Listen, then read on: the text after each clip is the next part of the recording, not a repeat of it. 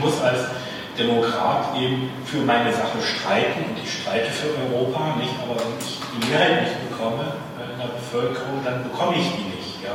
Ich kann nicht, kann nicht, kann mir nicht das Recht anmaßen, auch selbst wenn ich gewählter Vertreter bin, eben über die Köpfe der Menschen hinweg etwas zu entscheiden.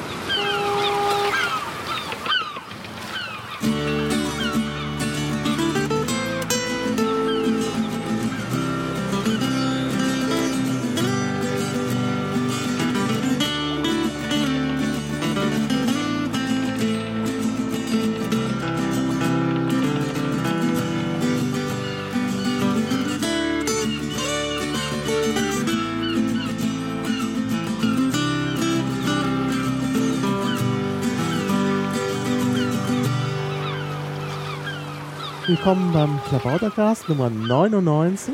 Ich sitze hier mit Alexander Spieß, äh, dem Abgeordneten Alexander Spieß aus dem Berliner Abgeordnetenhaus. Hallo Alexander. Hallo Maha. Ja, und es geht gar nicht so sehr ums Abgeordnetenhaus heute. Da hat man schon mal einen Abgeordneten hier und spricht über andere Dinge. Nämlich, wir wollten über die Euvicon sprechen. Was ist denn die Euvicon? Ja, gut, die äh, Euvicon äh, ist äh, eine Konferenz, die von der AG Wirtschaft, der AG Europa und der AG Geldordnung äh, veranstaltet wurde. Äh, jetzt äh, am letzten Wochenende, also am letzten äh, äh, September-Wochenende in Essen im Unperfekthaus. Äh, da, wo wir ja auch schon mal mit den Sozialpiraten waren, wo schon andere Konferenzen stattgefunden haben. Ja, äh, also wirklich ein guter, also ein, ein, ein ausgezeichneter Ort für solche Veranstaltungen. Und mhm. äh, die Idee war, äh, dass bislang eben äh, so Themen, äh, Euro Europathemen, Wirtschaftsthemen, eben Geldordnung, äh, Geldsystemthemen so nebeneinander bearbeitet worden sind und dass man sich mal eben gemeinsam zu einer Konferenz äh, treffen sollte, um auch äh, Gedanken, Ideen auszutauschen.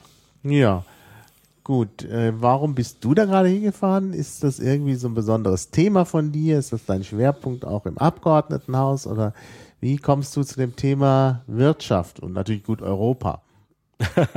also ich, Europa weiß ich. Ja, ja, ja. Also ge gehen wir erstmal, gehen wir erstmal von, von, von, von, von, von Europa aus, nicht? Also als eins äh, äh, bin ich ja auch im Abgeordnetenhaus, ähm, also für die Piratenfraktion äh, Sprecher für äh, Europa europapolitischer Sprecher. Ähm, und äh, ich beschäftige, also Europa ist ja ein Thema, was mir eben seit Jahrzehnten im Herzen liegt. Nicht? Ich habe ja meine, also aktive, aktive politische Zeit vor langen Jahren bei der europäischen Bewegung mal angefangen. Und ähm, insofern äh, liegt mir das auch sehr äh, am Herzen, inwieweit sich das Thema Europa in der Piratenpartei entwickelt. Ähm, das äh, ich äh, hab, bin ja aber auch ähm, bei den Sozialpiraten und äh, mein eines meiner Schwerpunktthemen ist ja ähm, Grundeinkommen, was auch ein bisschen mit Wirtschafts- und Finanzpolitik zu tun hat. Ähm, und es war eben auch von äh, Thomas Küppers und von den Sozialpiraten eben äh, also auch eindeutig darum gebeten worden, eine möglichst starke Beteiligung von Sozialpiraten an der Euvikon zu haben, weil eben auch solche Themen wie Grundeinkommen besprochen worden sind. Ähm, ja, und selbstverständlich jetzt, äh, was generell Wirtschaftspolitik und wirtschaftspolitisches Programm angeht, es fehlt im Moment im Grundsatzprogramm also da wirklich eine gute Aussage. Es wäre eben schön, wenn wir in Bochum dazu kommen würden. Und mhm. das ist mhm. natürlich auch ein war auch ein großes Interesse von mir, wie sich da die Diskussion auf der Euwicon entwickeln würde. Ja, das ist natürlich klar. Gut. Ähm, wer ist Thomas Küppers?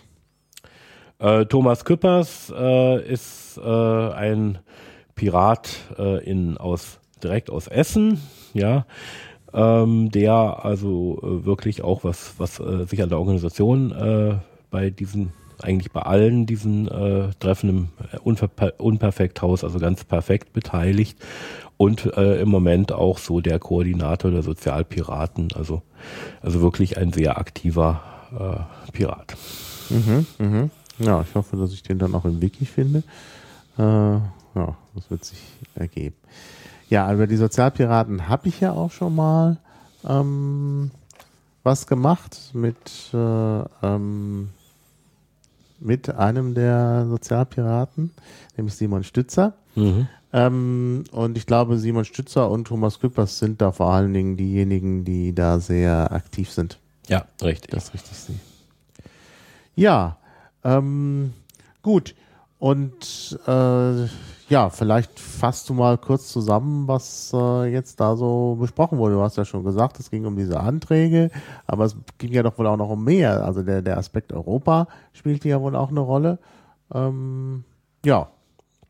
Ja gut, vielleicht äh, gehe ich mal äh, einfach das Programm durch. Also äh, wir haben äh, hier laut dem ausgedruckten Programm ähm, am Sonnabend um 11 Uhr begonnen. Tatsächlich, ich habe es auch getwittert, Punkt 11.30 Uhr, also mit der piratigen Halben. Mhm. Ähm, und äh, die, ich muss, muss vielleicht dazu sagen, äh, dass äh, die, die Euwicon äh, ist ursprünglich eben äh, von dem Kai Göde äh, also ins, also organisiert worden und da Kai Göde nun leider erkrankt war, ähm, haben das äh, dann für ihn, ähm, also vor allem der Gilles Bourdelet und Laura Dornheim äh, übernommen, äh, die eben auch um 11.30 Uhr dann die Euvicon eröffnet haben. Ähm, was äh, mich also sehr erfreut hat, der äh, Gilles Bourdelet hat einen ja, äh, ziemlich flammenden Vortrag für die europäische Integration äh, gehalten und auch darauf hingewiesen, dass wir die Nationalstaaten nicht mehr brauchen würden, ähm, was äh, so meiner Einschätzung nach und auch bei einigen Reaktionen aus dem Publikum ähm, zu schließen, nicht bei allen so gut ankam. Hm. Ähm, das äh, ist natürlich etwas, äh, was äh, mich als überzeugten Europäer freut, äh, aber erinnert mich eben auch an die ähm, Rede des Präsidenten des Europäischen Parlaments Martin Schulz hier an der Humboldt-Universität, der genau auf dieses Thema auch zu sprechen kam. Nicht, dass er eben als junger Mensch äh, der Meinung war, die Nationalstaaten gehören alle abgeschafft mhm. und inzwischen eben äh, gelernt hat, äh, dass äh, die Nationalstaaten eben bei der europäischen Integration durchaus eine wichtige Rolle spielen. Denn äh, wir haben im Gegensatz zu anderen äh, äh, föderalen Staaten, wie zum Beispiel den Vereinigten Staaten, eben noch kein europäisches Nationalbewusstsein oder auch keinen Ansatz, äh, wie so ein europäisches Nationalbewusstsein aussehen sollte. Das heißt, für die meisten Menschen sind doch heute die Nationalstaaten ebenso die äh, staatlichen äh, Gebilde, mit denen sie sich identifizieren ja, die und muss man ja nicht auf, aufgeben. Also ich meine, da ist doch gerade, da ist doch gerade eben sowas wie ein föderales System das Richtige. Ich meine, das, das merkt man hier in, im Norden Deutschlands vielleicht nicht, aber im Süden Deutschlands, also die Leute identifizieren sich schon sehr, sehr stark ähm, mit, äh, mit ihrer, mit ihrer Region, also insbesondere mit dem Freistaat Bayern. Äh, also da, das, das ist ja durchaus möglich, äh, dass man das so macht. Und ein föderales Europa würde ja, äh, ja, würde zwar die Nationalstaaten letztlich ähm, schwächen, aber man hätte sie immer noch als Einheit, um sich zu identifizieren. Und man darf ja auch nicht vergessen, ähm, dass es auch Leute gibt, die mit den Nationalstaaten nicht so gut zurechtkommen, also zum Beispiel die Basken. Ja, ja und, richtig. Äh, was machen wir mit denen? Also das ist schon, also ich meine aus baskischer Perspektive, die ich ja auch manchmal anwende, äh, muss ich sagen, also die Nationalstaaten müssen wahrscheinlich wirklich weg, weil halt sonst die Basken nie zusammenkommen. Ne? Ja, also ich, ich, ich bin auch der Überzeugung, dass die Bedeutung der Nationalstaaten in einem föderalen Europa äh, wirklich schwinden wird. Äh, allerdings ähm, muss man eben auch sehen, und versuchte ich ja auch gerade auch nochmal aus der Rede von Martin Schulz mit äh, zu bedenken, dass äh, eben äh, das viele in der Bevölkerung auch durchaus äh, beunruhigen könnte, nicht? Äh, mhm. Weil äh, sie, wenn sie eben die Vorstellung haben, nicht, dass eben auf einmal ja die der gewohnte staatliche Rahmen nicht mehr sich auflöst und hin zu einem Jahr europäischen Rahmen, den man nicht so genau fassen äh, und beschreiben kann. Nicht? Also das ist mhm. ja im Moment eben auch das Gefühl, was äh, eben viele Bürger in Europa haben. Und da muss man sicherlich auch äh, drauf eingehen. Und äh, da muss mhm. man sicherlich auch ähm, äh, Lösungen finden, die äh, die Menschen eben auch äh, überzeugen. Mhm. Und ähm, ich äh, weise ja auch immer auf die Idee der europäischen Bewegung hin, also Hertensteiner Programm von 1946, nicht wo das ja eigentlich alles schon aufgeschrieben ist, äh, dass man äh, irgendwann auch mal ähm, äh, also zu einem ein, einheitlichen, einem europäischen Bundesstaat kommen äh, wird, in der dann eben weniger die Nationalstaaten und mehr die natürlich gewachsenen Regionen eine Rolle spielen. Nicht? Mhm. Ähm, das ist aber tatsächlich, und äh, ich glaube, äh, also diese Anmerkung muss man machen, aus heutiger Sicht äh, auch nur über die Nationalstaaten zu mhm. leisten, also ja. indem die Nationalstaaten eben freiwillig eben auch äh, Kompetenzen abgeben äh, und dann auch äh, also auf friedlichem Wege, gut, das steht auch schon im Hertensteiner Programm, unter Umständen auch äh, Veränderungen der Grenzen, also von äh, föderalen Bundesstaaten zustimmen. Ja, mhm. Also das äh, wäre ja auch durchaus möglich, dass man äh, eben äh, in einer Verfassung, einer europäischen Verfassung die Möglichkeit hat, die ähm, föderalen Bundesstaaten eben neu festzulegen, mhm. äh, wenn entsprechende Volksabstimmungen und so weiter ja. stattfinden. Solltest du vielleicht noch kurz erklären, was das Hertensteiner Programm ist? Das kennt jetzt auch nicht jeder.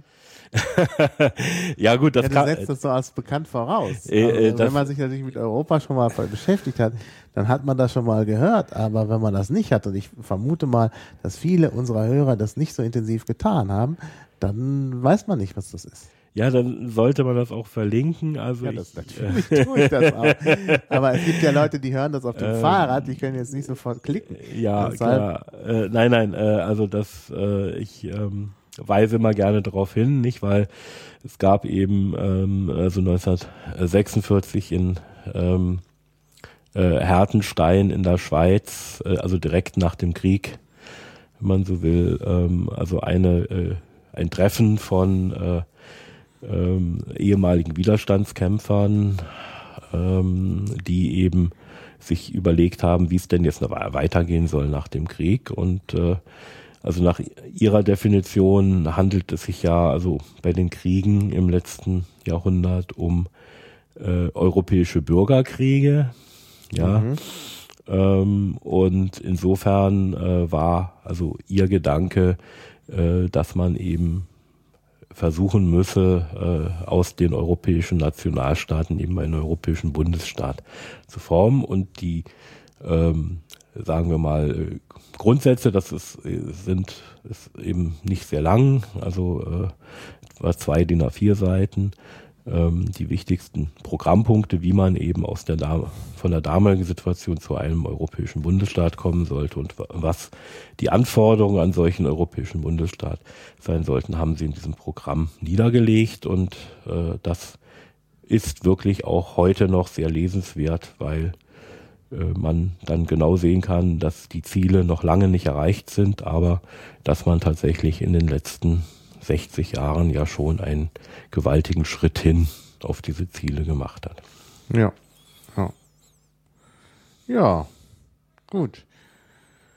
Also, wir haben, wenn ich das jetzt richtig nochmal im Überblick sehe, wir hatten auf der Oricon also ähm, äh, verschiedene Themen, die ja auch, äh, ähm, also es gab ja auch Slots, ne? das war also so aufgebaut, glaube ich, sogar, dass parallel Sachen liefen. Ne? Richtig, genau. Und ähm, ja, ich war jetzt noch bei dieser Begrüßung, äh, die eben, äh, also, äh, also einmal äh, für die AG Europa von dem Gilles und dann eben für die AG Wirtschaft von der Laura gemacht worden ist. Äh, und Laura hat eigentlich nach Gilles auch äh, eine sehr gute Begrüßung gemacht, wo sie eben meinte, es sei das Ziel eben hier ähm, also aus den verschiedenen Vorschlägen, die auch im Liquid Feedback waren zu Wirtschaft und Europa ebenso äh, die, ähm, ja, soll man sagen, Gold zu schürfen, also die äh, wirklich äh, goldenen Ideen herauszuholen. Mhm. Ähm, was, wenn ich jetzt, will jetzt nicht vorgreifen, aber äh, wahrscheinlich etwas zu euphorisch war am Anfang, nicht weil äh, das ist, ist auch äh, sehr, sehr schwierig, äh, ähm, also aus einer, also aus der Fülle von äh, Themen, die da präsentiert worden sind, also, mhm. ähm, also in der Kürze der Zeit, äh, also das äh, also wesentlich Neue auch an den ähm, politischen Ideen der Piraten herauszufinden. Ja, naja, klar. Ja. Ja. Ähm, äh, dann, äh, nicht wie gesagt, hast du schon gesagt, war, war die ganze Euvicon so aufgebaut, dass es äh, also äh, parallel laufende Arbeitsgruppen, also sogenannte Slots gab. Und ähm, es, äh, ich war dann eben äh, erstmal in diesem Slot Finanzmärkte und Finanzkrisen äh, den, den, den der Arne Fallstrecker gemacht hat. Äh, parallel dazu liefen auch noch äh, BGE und Wirtschaftspolitik, äh, Grundsätze zu Europa und Wirtschaft und Transparenz. Mhm. Und ähm, also ich fand es also sehr interessant, äh, dieser, dieser kleinen Arbeitsgruppe, dass äh, da auch eine gewisse äh, Finanz- und äh, äh, ja, äh, volkswirtschaftliche Kompetenz äh, vertreten war. Und ähm, äh, es gab dann äh, in der Diskussion also auch eine Reihe von Vorschlägen, die, wie man eben ähm, also Banken regulieren könnte und wie man eben also auch das Problem der Staatsverschuldung lösen könnte, die auch sehr kontrovers war.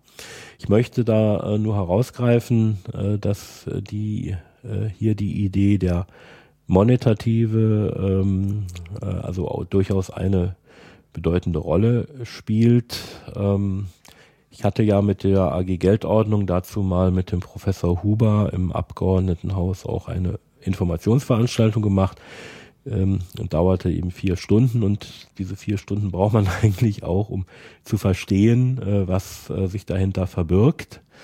Ähm, äh, ein, also einfach gesprochen geht es darum, dass äh, äh, wir im Moment ja ähm, nur das äh, Monopol der Banknotenschöpfung und natürlich der Münzschöpfung traditionell bei der Zentralbank haben, aber die Giralgeldschöpfung noch von Pri Privatbanken betrieben wird. Und die Idee der Monetative ist, dass eben die gesamte Geldschöpfung äh, eben in öffentliche Hand gehört, äh, das heißt unter Kontrolle der Zentralbank. Und wenn man das umstellen würde, ähm, käme eine einmalige Seniorage, also ein Münzgewinn äh, zustande, äh, der in etwa, also ähm, äh, also da auch äh, dazu dienen könnte, äh, die Staatsverschuldung äh, also sehr weit zu senken, also fast auf null mhm. könnte man eine Rechnung haben.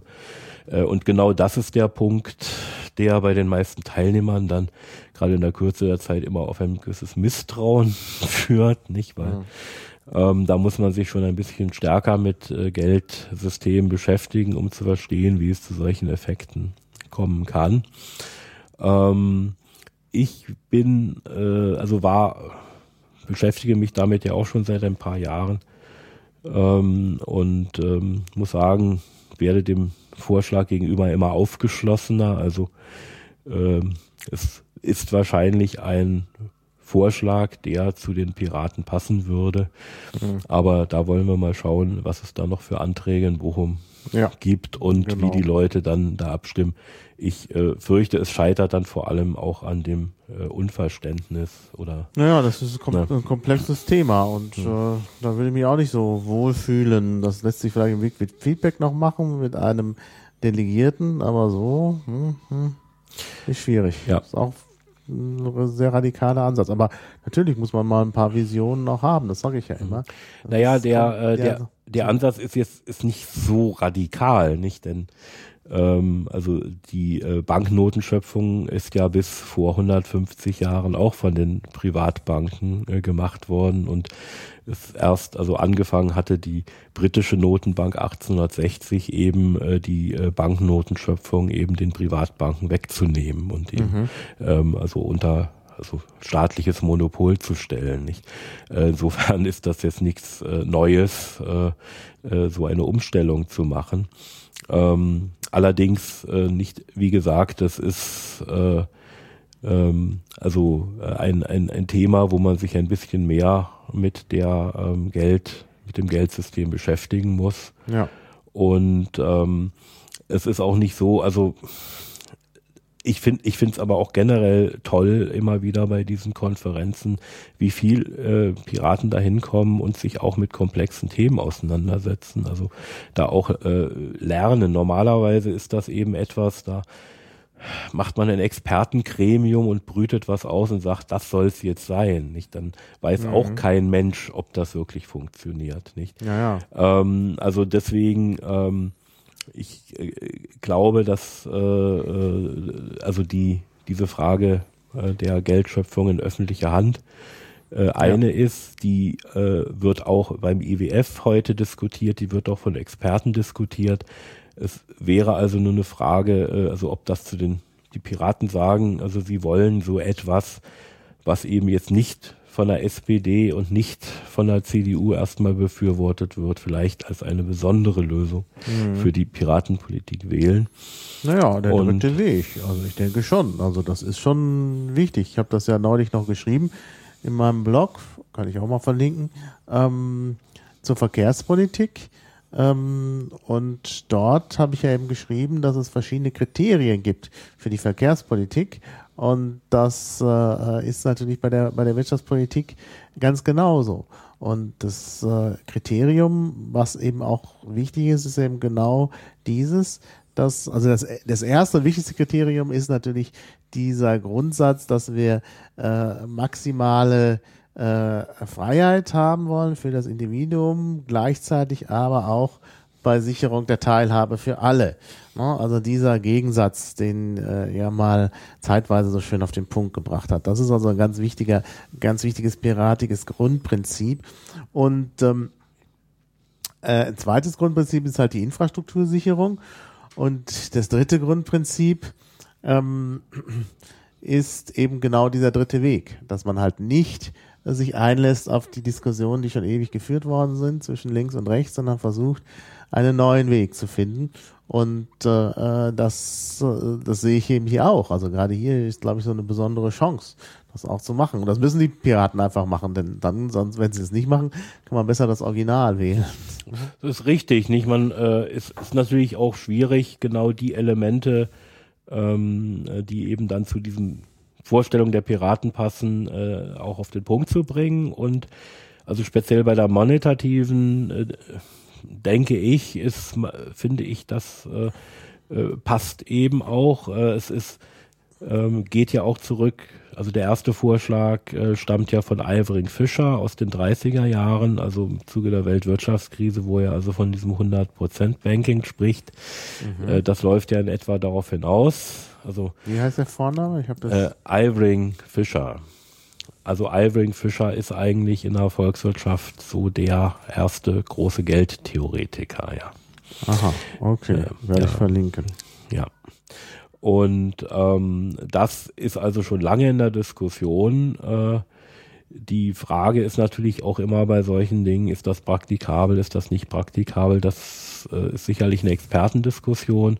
Äh, aber äh, also denke mir, aus politischer Sicht hast du das auch eben sehr gut gesagt, müssen die Piraten immer überlegen, ähm, also welche Vorschläge sie denn äh, jetzt auch als besonders geeignet halten, mhm. ähm, in dieser äh, Situation ähm, auch weiter verfolgt zu werden. Und äh, da ist das, was ja von der AG Geldordnung auch kommt, ähm, ähm, also die Unterstützung der Monetative sicherlich einer der interessantesten äh, mhm. Punkte, die hier erarbeitet worden sind.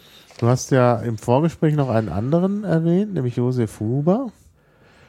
Der gehört jetzt auch hierher, ne?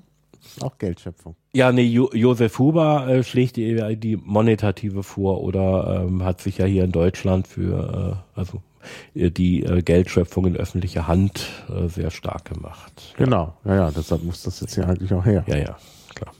Genau. Ja. Ja, gut, also Geldschöpfung haben wir ja jetzt schon. Ja, da sind wir auch äh, nach der Mittagspause ähm, gab es dann auch wieder, äh, also gab es noch zwei Slots, also äh, praktisch, also drei, drei, äh, drei ähm, parallel äh, äh Slots äh, eben am äh, Sonnabend. Und ähm, ja, ich habe mich da dann allerdings, äh, also den ganzen Sonnabend, äh, dann bei der Diskussion über das Grundsatzprogramm der Wirtschaft äh, äh, dann auch herumgetrieben, ähm, während eben parallel auch noch äh, Europa und äh, ESM und ja, dann eine Gruppe äh, Schuldenschnitt als Alternative zum ESM lief. Ähm, also da wohl, also habe ich mit den Leuten auch nochmal privat gesprochen. Also äh, muss dazu sagen, dass ich äh, also diesen Vorschlag äh, Schuldenschnitt äh, für sehr gefährlich halte, ja. Aha, warum? Ähm, das kannst du doch gleich mal erläutern.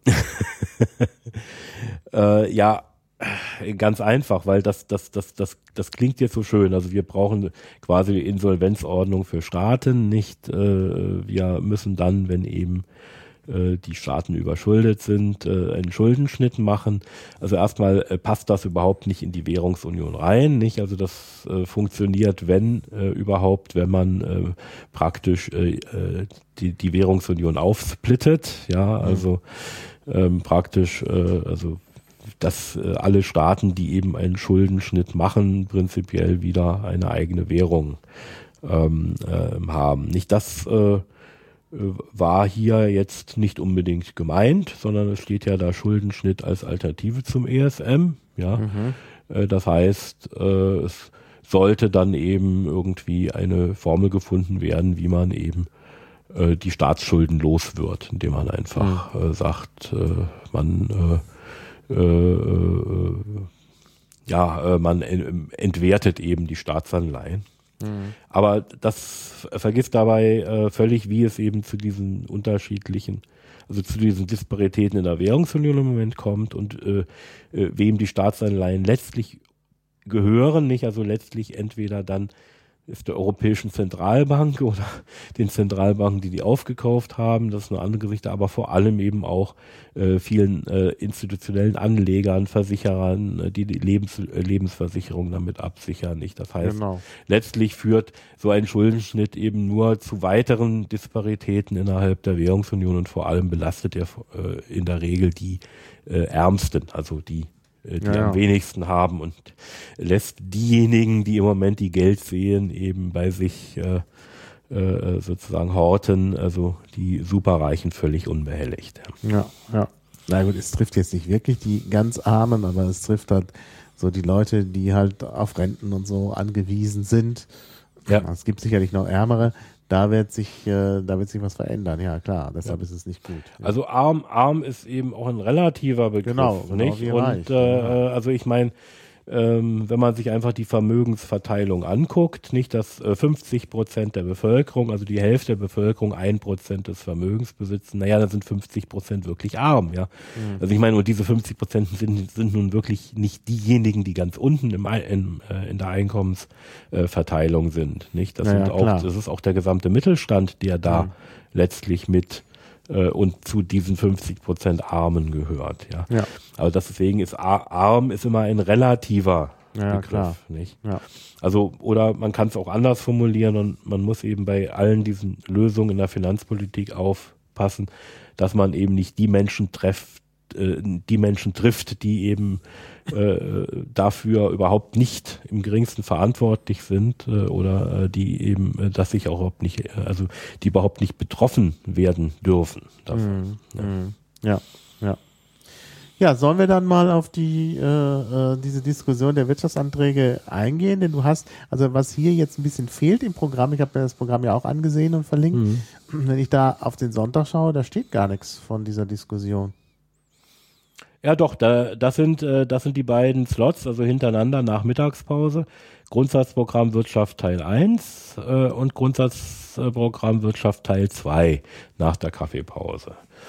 Nicht? Und ähm, diese, diese beiden Slots wurden eben vor allem äh, dazu genutzt, äh, so, ja, die auch, ja. ähm, Anträge, äh, die also bislang ja schon im Liquid mhm. eingestellt sind, ja. äh, zu diskutieren. Die jetzt auch schon fast abgestimmt sind, also möglicherweise sind sie schon abgestimmt, wenn der Podcast rauskommt. ich hoffe ja nicht, es sind noch fünf Tage, vielleicht schaffen wir es noch vorher. Mhm. Dann können die Leute ja auch nochmal sich die Sachen angucken. Können ja nochmal darauf hinweisen, um was für Anträge es geht. Also es geht um einen älteren Antrag, auf den du hingewiesen hast äh, im Vorgespräch. Äh, 3078, Quadratur des Kreises. Mhm. Richtig. Also ich äh, möchte dazu erstmal sagen, ähm, ich bin, äh, ich hab, bin ja nicht Mitglied in der AG Wirtschaft, das heißt, äh, äh, habe mich eben mit der Diskussion innerhalb der AG Wirtschaft auch weniger beschäftigt und äh, ähm, also hier nun gesehen, dass äh, da wirklich sehr aktive Leute sitzen. Also vor allem der ähm, ähm, ja Carsten Weihe heißt er wohl, der diesen äh, Antrag im Liquid Feedback, also 3078, mal mhm. inizi initiiert hatte, ähm, äh, äh, auf dessen Grundlage dann also dieser ähm, Antrag Wirtschaft, Finanzen und Soziales gerecht, freiheitlich und nachhaltig äh, weiterentwickelt worden ist. Ja, ähm, äh, hat wohl, äh, also hat wohl schon eine lange Diskussion gegeben äh, in der AG Wirtschaft darüber, ähm, von denen aber auch nicht unbedingt alle immer wussten. Nicht? Also das sind mhm. dann irgendwelche Mumbles und weiß ich was, die eben stattfinden. Und ähm, ja, der Carsten Weihe war nun selber nicht da, um diesen Antrag vorzustellen. Das hat dann auch der Arne Fallstricker übernommen. Und ähm, also mir hat an diesem Antrag besonders gefallen, dass er tatsächlich auch an, äh, also so, ähm, also sich, sich an, an äh, Dingen, die innerhalb der Piratenpartei äh, diskutiert werden, vor allem äh, orientiert und versucht eben ein, ähm, ja, auch äh, Piraten gerechtes Programm, also ein auch äh, nicht so sehr an den anderen Parteien orientiertes, an den bisherigen Parteien äh, ähm, orientiertes Programm äh, mhm. rauszuarbeiten, wobei die entscheidenden Stichworte, ich habe es schon vorgelesen, ähm, gerecht, freiheitlich und nachhaltig sind. Äh, das heißt, hier kommt, das war eine Dinge, Transparenz kommt da nicht vor, ähm, weil äh, in der Diskussion gesagt worden ist, Transparenz ist für ist ja kein Wert der mhm. an sich, sondern es ist eher ein Mittel zum Zweck, ja. Ähm, während eben so die entscheidenden Werte, die hier ähm, rauskristallisiert worden, eben vor allem die Gerechtigkeit sind, also gerecht, freiheitlich und nachhaltig. Wobei mhm. ich sage jetzt mal meine persönliche Meinung gerecht auch ein bisschen äh, ähm, äh, also schwierig zu sehen ist. Ich habe es dann eben, ich habe es dann eben auch so gelesen im, im, im Sinne von äh, solidarisch oder eben äh, also auf ähm, äh, also gemeinschaftlichen Ausgleich ausgerichtet, ja. Mhm. Weil äh, gerecht an sich ist äh, ja auch ein schwieriger Begriff. Aber ja. gut, das gilt für alle anderen auch. Das stimmt, ja.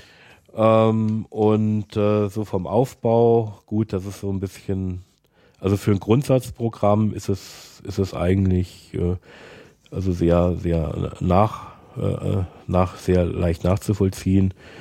Ähm, wird eben gesagt, konsequent gerecht, konsequent freiheitlich, konsequent nachhaltig und dann wären verschiedene ähm, ja. Punkte. Ja, ist ja ein guter Antrag ja. und der ist ja deshalb auch, auch äh, bei Liquid Feedback durchgekommen schon. Ja, gut. Allerdings äh, die, die äh, der Antrag wurde weiterentwickelt eben von Klar. der AG Wirtschaft und äh, wird, wird eben nicht in der Form eingestellt werden, wie er in Liquid Feedback durchgegangen ist. Mhm.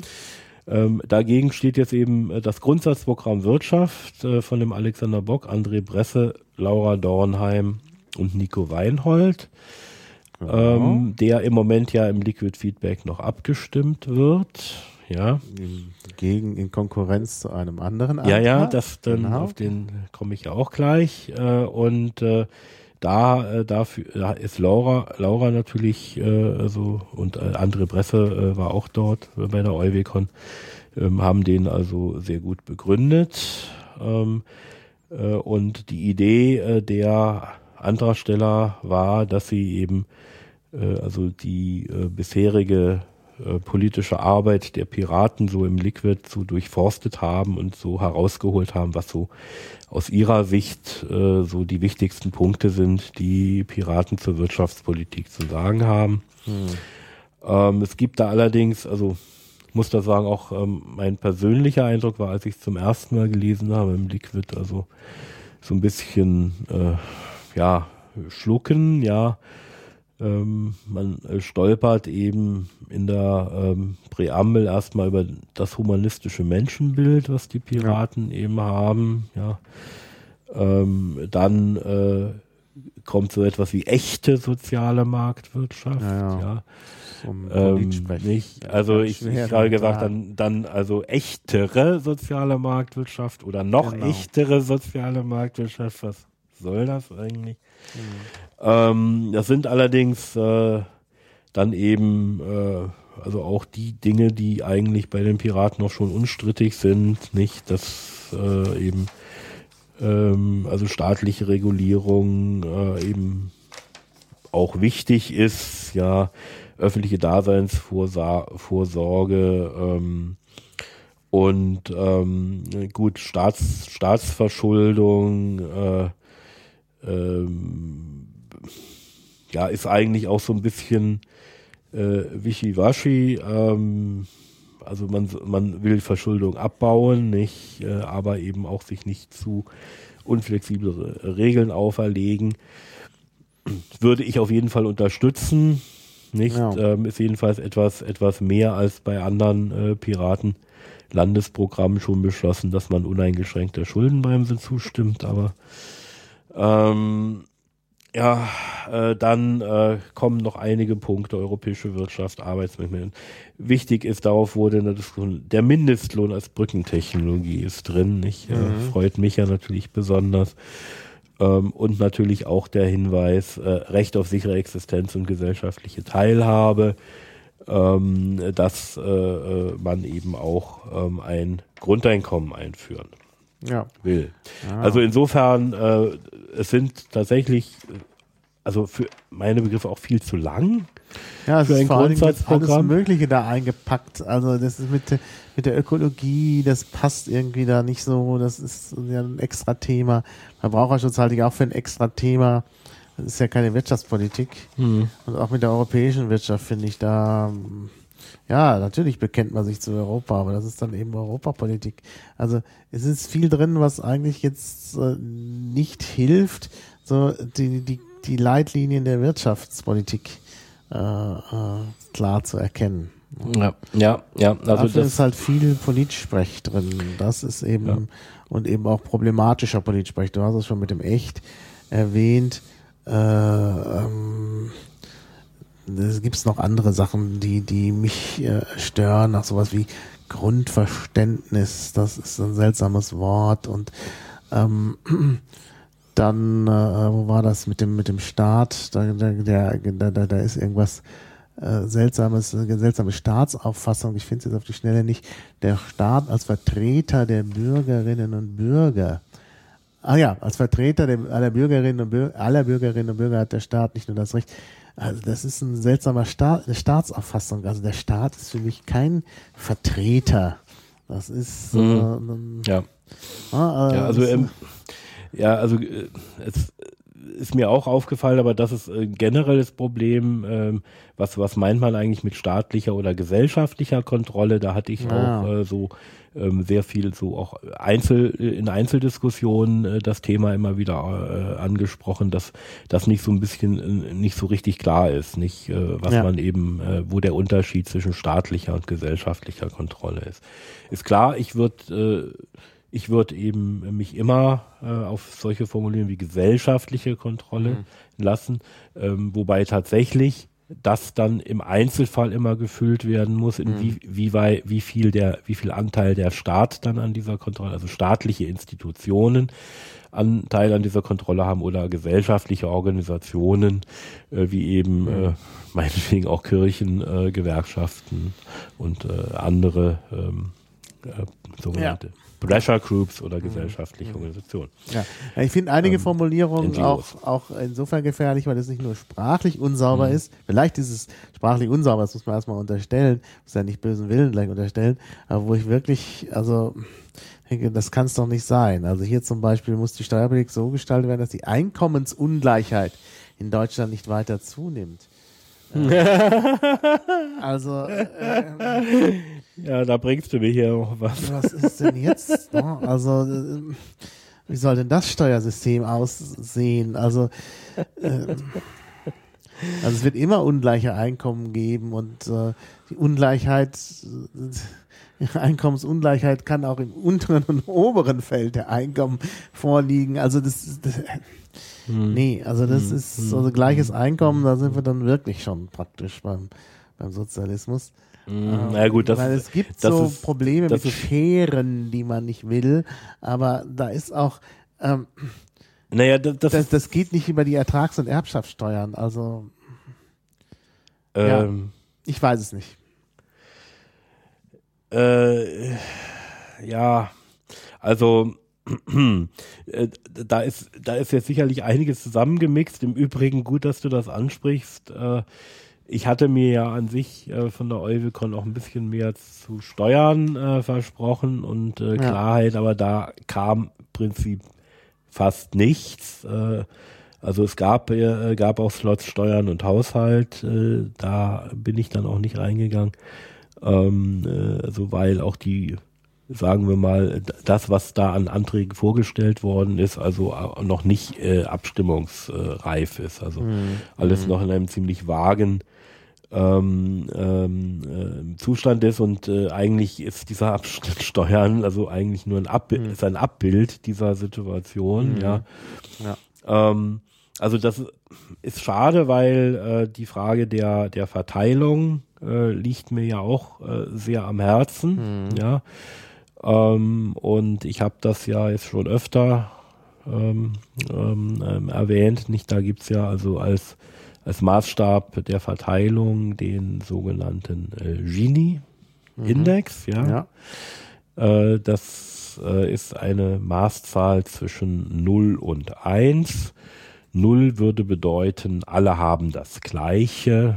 Und 1 bedeutet, ja, sagt der König hat alles oder Genau. ein, einer hat alles. Genau. Ja, Ähm, ja da geht es aber eigentlich um Vermögen und nicht um Einkommen. nee, es geht, äh, der Gini wird für die Einkommens- Ah, und so. die Vermögensverteilung Ah, ja. Okay, an. Also das kann man ja in beidem äh, anwenden und die letzten, jetzt sagen wir mal, verlässlichen Zahlen von 2009 vom DIW, vorgelegt mit dem Jahreswirtschaftsbericht dann ähm, Ende 2009, äh, zeigen äh, eben, dass wir durch unser Steuersystem also schon eine relativ gute ja, Umverteilung Ja, haben. ja. ja.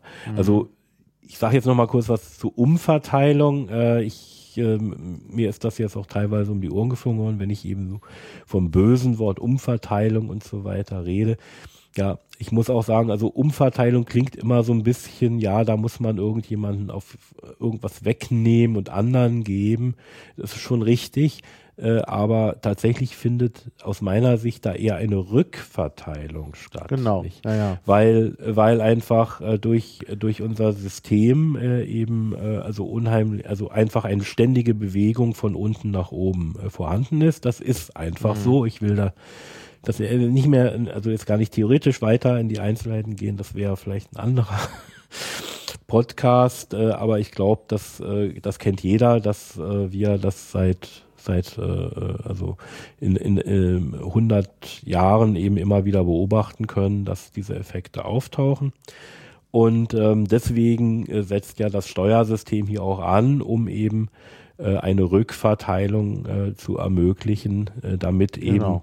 eben äh, also das ganze, die ganze Gesellschaft dann auch überhaupt noch funktioniert. Ja. Genau. Und ja. ähm, da ist übrigens, das muss man vielleicht auch noch zur Erklärung dazu sagen, äh, diese ähm, automatisch stattfindende Umverteilung liegt ja nicht am Steuersystem, sondern daran, dass der Staat eben zu großen Teilen schuldenfinanziert ist. Und bei der Schuldenfinanzierung ist natürlich so, dass äh, äh, der, dem Staat ja Geld geliehen wird. Äh, dem Staat kann aber nur Geld leihen, wer Geld hat. Und der kriegt natürlich dafür die Dividende. Das heißt, es gibt eine Umverteilung auf, bei der Staatsschuldenfinanzierung von unten nach oben. Ja, äh, das, das ein, auch äh, das, aber Problem. die Staatsschulden, die Staatsschulden sind nicht das einzige. Ja, das einzige muss aber wieder Grund. zurückfließen. Ja, auch, ja.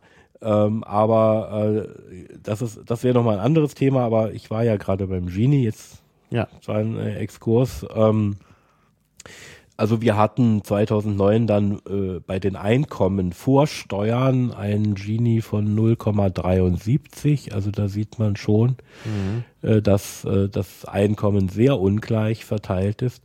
Äh, aber nach Steuern eben nach der Korrektur eben von 0,29. Und damit liegen wir recht gut ähm, Also nur die skandinavischen Länder mit 0,26 in etwa äh, sind da noch besser. Darunter, ja. ähm, USA haben 0,40, also mhm. ich denke, ist 0,26 jetzt kein Wert, ähm, wo man äh, sich jetzt schämen muss bei diesem, bei ja. dieser Rückverteilung durch die Steuern. Und äh, ich muss dann auch sagen, also es ist ist ganz wichtig, dass eben auch alle Steuern zahlen und äh, trotz, trotz dieser äh, ganzen äh, Diskussion um Steuerhinterziehung, äh, denke ich, ist Deutschland da auch nicht das schlechteste Land, was die äh, Steuerehrlichkeit ähm, angeht. Mhm. Ähm, und äh, das ist aber dann auch eine politische Frage, wie man eben solche Steuerehrlichkeit auch fördert. Und ja. da ist natürlich Drohung, Abschreckung ist da nicht immer das beste Mittel. Ja. Ähm, viel besser wäre eben auch, ähm, also also polit eine Politik, die die Menschen auch insofern motiviert, Steuern zu zahlen. Nicht? Mhm. Dass wir einfach sagen, wir denken, wir tragen durch das, was wir zahlen an Steuern eben zu einem Gemeinwesen bei und das wollen wir auch und wir sind auch mit dem Gemeinwesen und der Politik soweit einverstanden. Ja. Mhm. ja. Also das ist auch eine wichtige Voraussetzung für diese Steuerehrlichkeit. Aber bei dem ähm, Vermögen findet ja im Moment keine, wie soll man sagen, Korrektur statt. Ähm, und das darf man nicht aus dem Augen verlieren, war also 2009 der Gini bei 0,71, nicht? Und das mhm. verschiebt sich noch. Also ist dieser neue Bericht, der allerdings nicht so exakt ist, nicht erwähnte ich ja vorhin gerade, ähm, hat sich so entwickelt, dass eben äh, 50 Prozent der Bevölkerung gerade noch mal ein Prozent des Gesamtvermögens äh, besitzen. Mhm. Ähm, also das äh, trägt schon zu einer gewaltigen ähm, Verzerrung äh, bei und hat auch äh, Auswirkungen. Also dadurch, äh, dass, dass, dass die Geld sehen, die sich da oben äh, anstauen, äh, also jetzt vor allem versuchen, in Realwerte zu gehen, also nachdem das mit den Finanzmärkten nicht mehr so gut klappt, mhm. ähm, ziehen also die Immobilienpreise ganz gewaltig an. Das hat ja auch schon zur Folge, dass äh, auch der Mittelstand davon betroffen ist. Also es einfach nicht mehr möglich ist, ein Häuschen zu bauen, was eben vor 30 ja. Jahren noch möglich war. Nicht? Und insofern ist eben diese ähm, also Vermögensverteilung äh, also auch in irgendeiner Form ähm, ja, soll man sagen, zu korrigieren. Mhm. Ja, die Frage ist eben nur, was ist die richtige Form? Ja. Und äh, da ähm, denke ich, äh, also, also ist meine Überlegung momentan äh, also eher äh, so eine Vermögenstransaktionssteuer genau. global genau. Zu, genau. zu machen. Nicht, das heißt, dass das Vermögen selber erstmal gar nicht angerührt wird, ähm, ja. weil das ja auch wieder zu großen Ungerechtigkeiten führt. Nicht, man muss so viele Ausnahmetatbestände äh, einführen, ja. dass am Ende die Steuer auch gar nicht mehr handhabbar ist. Äh, wenn man allerdings sagt, man man äh, kassiert eben immer nur bei Vermögenstransaktionen, kann man das transparenter und zielgerichteter machen. Also es wird sicherlich auch noch Ausnahmetatbestände geben, das ist klar, aber man kann generell sagen, wenn jemand etwas verkaufen will, also ein Vermögen ja. transferieren ja. will, dann äh, kann, weiß er von vornherein, wie teuer ihn das kommt ja, und er kann genau. sich entsprechend darauf einstellen. Ja, genau, das ist eigentlich eine sehr gute Sache. Also das mit dem Transferieren, also Transaktionssteuern in allen Bereichen, also selbst hin bis zur Erbschaftssteuer, finde ich sehr vernünftig. Im Übrigen wollte ich nun sagen, also äh, es ist natürlich auch, glaube ich, eine Schwäche dieses Antrags, ähm, dass äh, eben Steuerpolitik äh, da noch mit drin ist, so als kleiner Nebenpunkt. Du hast das ja selber vorhin mhm. angesprochen. Also ich meine, Wirtschaftspolitik und Finanzpolitik sind natürlich verzahnt, ähm, aber ich hätte das an der Stelle ausgespart und dann noch einen besonderen Antrag zur, zur Steuerpolitik und auch zur Steuerreform gemacht. Ja, das wäre, wäre wahrscheinlich äh, auch äh, sinnvoll, wenn man diesen Antrag, wenn man an diesen Antrag noch ein bisschen rangeht.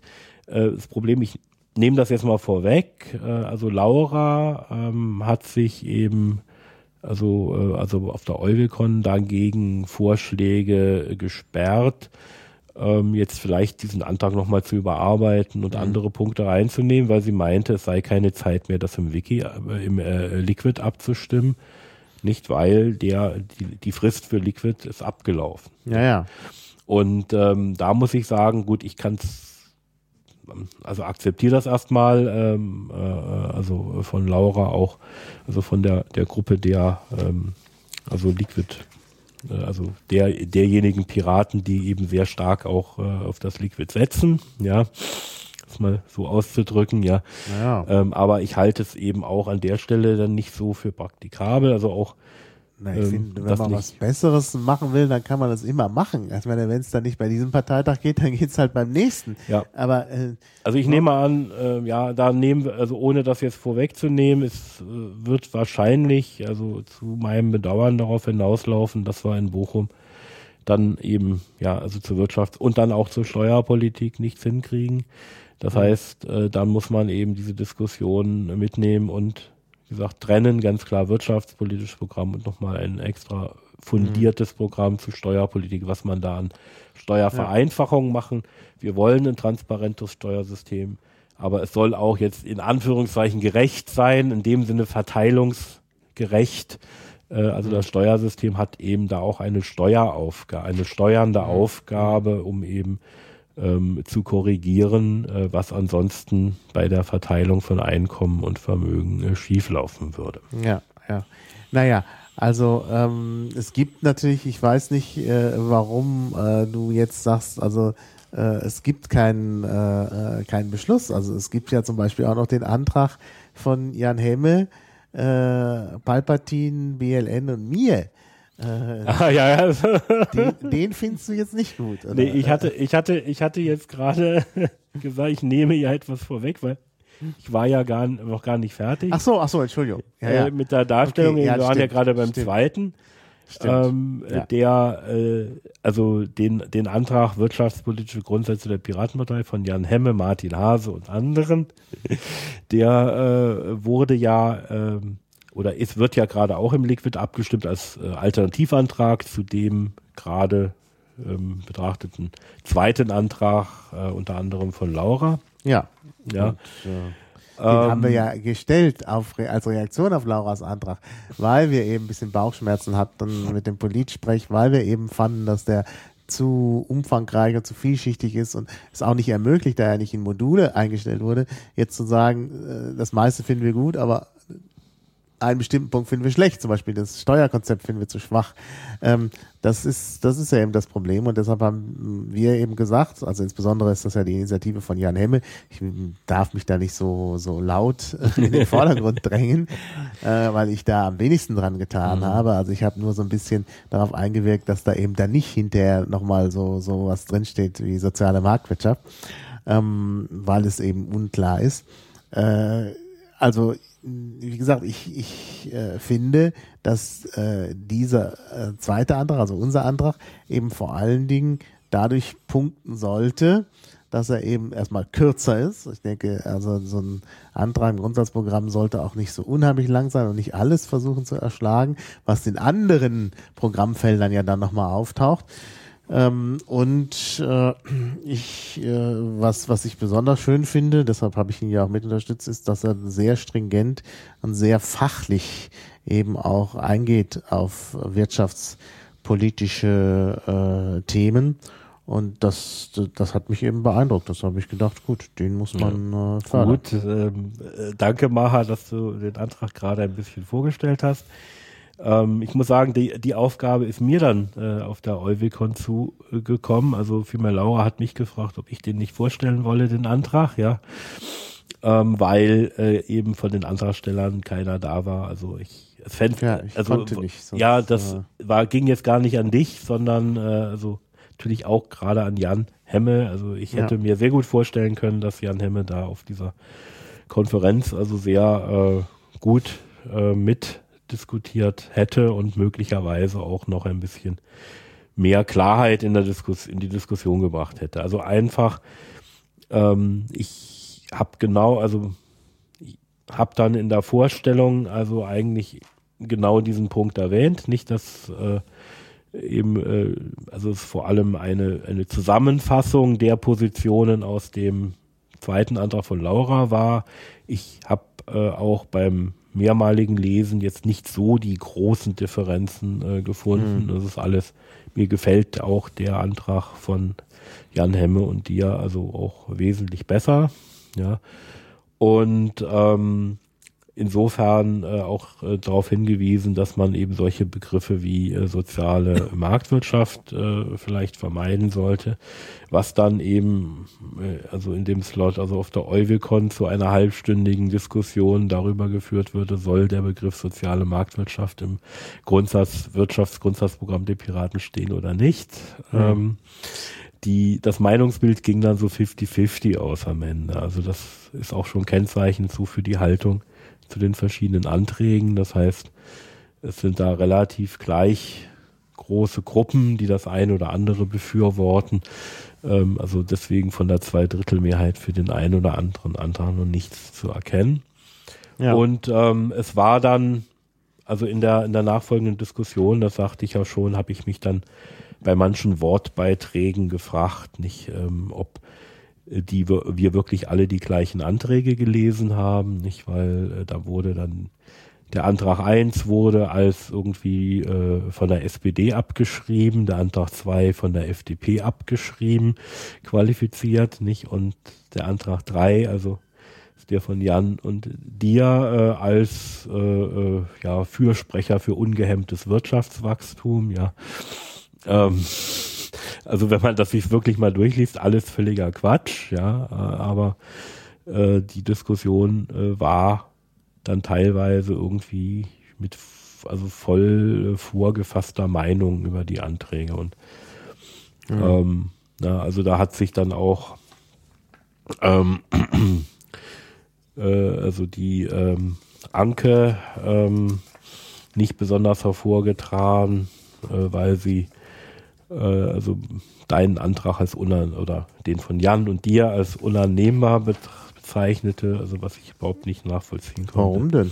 Also man muss es ja auch begründen, einfach nur sagen, es ist unannehmbar. Ja. Es ist äh, doch eher unangenehm. Also wahrscheinlich, wahrscheinlich deshalb, äh, weil sie eben äh, also mit Feuer und Flamme für Lauras Antrag argumentiert hat. Hm. Und äh, da wurde also auch der erste Antrag, den ich ähm, ja wie gesagt eigentlich für für sehr gut halte, weil er auch neue Perspektiven aufmacht, äh, wurde ja davon ähm, äh, ja abgelehnt. Ähm, es, also die, die Gruppen, die noch gegeneinander standen, waren äh, mehr, ähm, äh, also dann äh, so aus Nord Nordrhein-Westfalen, also von der äh, NRW-Fraktion, aber auch so von den, also den vor anwesenden Nordrhein-Westfalen äh, NRW-Piraten ähm, äh, sehr stark für den ersten Antrag äh, von Carsten Weihe. Mhm. Ähm, während eben ja an also sich die, der Rest der Anwesenden dann vor allem um den Antrag von Laura geschart hat, hm. sodass da eben genau diese 50-50-Situation auch zustande kam. Ja, ja. Ja, gut, ja, schade. Also wie gesagt, ich finde das, äh, äh, na gut, ähm, schauen wir mal. Es gibt übrigens noch einen Wirtschaftsantrag, ähm, der äh, kürzlich eingestellt wurde von Piratenrebell. Der war mir auch so ein bisschen entgangen ähm, für eine menschenwürdige Wirtschaftspolitik. Hast du dir den angeschaut? Ja, also ich ähm, wollte, wollte noch erwähnen, äh, dass es inzwischen eine ganze Reihe von weiteren wirtschaftspolitischen Anträgen im Liquid gibt, die alle äh, abgestimmt werden ähm, und die alle gute Elemente enthalten. Hm. Ja, also es gibt aber auch keinen, äh, den, wo ich jetzt sage, der ist nun wesentlich besser als einer dieser drei, die wir hier auf der Euvicon besprochen haben. Ja. Ähm, nicht tatsächlich ist es, muss man dazu eben sagen, dass äh, also diese, also der, diese auf der Euvicon be besprochenen Anträge eben äh, tatsächlich dann also mehr oder weniger also von der AG Wirtschaft auch erarbeitet worden sind. Nicht also der von Jan Hemme natürlich nicht, aber als quasi Alternativantrag zu dem von äh, ähm, der Laura und Alexander Bock erarbeiteten Antrag aus der AG Wirtschaft und eben der von Karl Weihe auch in der AG Wirtschaft erarbeitet worden sind. Das heißt, es ist auch dann klar, dass sich die Diskussion auf diese beiden Anträge ähm, äh, äh, konzentrierte, weil das die sind, wo auch auf Mumble-Sitzungen lange drüber geredet worden ist in der AG Wirtschaft. Mhm, mhm, ähm, die Frage ist, wie wir das auf dem Parteitag hinkriegen. Schwierig. Also ähm, tatsächlich äh, hielt ich es für ganz wichtig, äh, sich also diese Anträge und auch die, die im Liquid jetzt noch drin sind, mal darauf anzugucken, inwieweit äh, man da äh, wirklich gemeinsame Positionen finden könnte, äh, um eben über einen Änderungsantrag äh, zu Antrag 1 oder 2 vielleicht äh, hm. Äh, noch ähm, das Ganze ein bisschen zu retten. Ja. ja.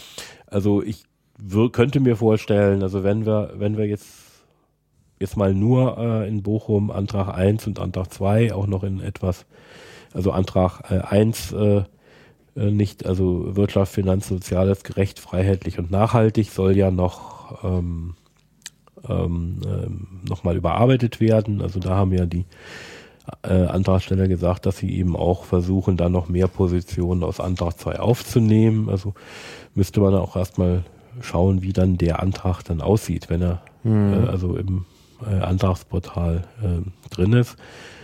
Aber es wäre wahrscheinlich sinnvoll, äh, dann nochmal einen Änderungsantrag zu 1 oder 2 zu haben, ja, ja. Ja. Äh, der äh, dann äh, in Bochum vorliegt. Äh, denn äh, also wenn's, wenn jetzt nur 1 oder 2 in die quasi äh, also erst einmal abgestimmt werden. Nicht? Dann äh, wird es mit Sicherheit dann irgendwie so zehn Stimmen mehr für Antrag 1 oder 100 mhm. Stimmen mehr für Antrag 2, wie auch immer, äh, geben. Das heißt, äh, das wird schon sehr knapp ausfallen und dann halte ich es für so unwahrscheinlich, dass der Antrag, der letztlich abgestimmt wird, auch eine Zweidrittelmehrheit bekommt, weil ich glaube, ja. da die ähm, fast sagen, fast zu sagen, die äh, Fronten dann schon zu festgefahren sind. Mhm. Und das wäre eben sehr schade. Also ja, aber, ent, äh, entweder, ja. Ja, was sind die Fronten? Das ist mir nicht ganz klar. Wer steht da eigentlich gegeneinander? Äh, du hast es im Vorgespräch schon mal so angedeutet, dass es da so politische Interpretationen gibt. Also wer sind die Gruppen? Wer ist die Gruppe um Laura wer ist die Gruppe um Jan Hemme? Hätte ich schon gern gewusst, weil ich ja der einen Gruppe auch angehöre, mit wem ich da zusammen bin. Ach so, nee, nee, ich, äh, äh, re, also rede jetzt, ähm, also rede jetzt vor allem von den 1 und 2 und nicht von den, ähm, also jetzt von dem Antrag äh, von Jan Hemme. Ach so. Dir. Also weil, also bei der, wie gesagt, bei der Auseinandersetzung spielte der Antrag von Jan Hemme und dir ein, äh, also praktisch keine äh, große hm. Rolle mehr. Hm. Sage zu meinem Bedauern, ähm, ich äh, habe kann mir, kann mir durchaus auch vorstellen, dass ähm, äh, also man bei einem solchen, soll ich sagen, Änderungsantrag genau auch diesen Antrag äh, also stärker wieder mit einbindet, ja? ja. Also was eben ein, was eben Formulierung angeht, da gibt es verschiedene Möglichkeiten. Aber die ähm, Gruppen in der AG Wirtschaft äh, haben sich äh, tatsächlich gespalten an dem Antrag 1, also von Carsten Weihe. Ach so. Ja, und dem Antrag 2 ähm, eben die wirtschaftlich, äh, die ähm, ja, für den äh, Grund, also ja, Grund, ja Grundsatzprogramm Wirtschaft, nicht? Ja. Habe ich ja alle verlinkt hier, von daher ist es mhm. gar kein, also andere, eins ist dann diese Quadratur des mhm. Kreises und äh, der andere wirtschaftlich, ne, im Moment, äh, Grundsatzprogramm Wirtschaft. Ja, genau. Ja, äh, trotzdem bleibt ja doch so ein bisschen die Frage, wer sind die Leute um Carsten Weihe im Vergleich zu den Leuten um äh, Laura Dornheim? Kann man die irgendwie charakterisieren als vielleicht, weiß ich nicht, mehr ordopolitisch oder mehr oder ordoliberal oder mehr ähm, äh, sozialliberal oder wie, wie würdest du die einschätzen?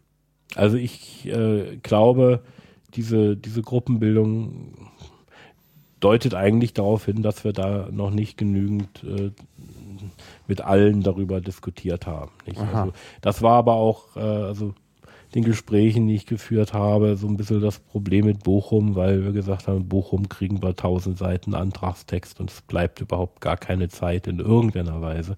Mhm. Da wirklich diskutieren, zu diskutieren. Deswegen müssen die Diskussionen eben auch schon vorher ähm, möglichst breit richtig, äh, ja. gelaufen sein. Und dann ist es natürlich auch, wenn man auf so eine, auf, die, auf so eine Veranstaltung wie die Euvicon kommt und feststellt, dass wie auch beim Parteitag die Leute die Anträge vorher noch nicht so ausführlich gelesen haben, ja.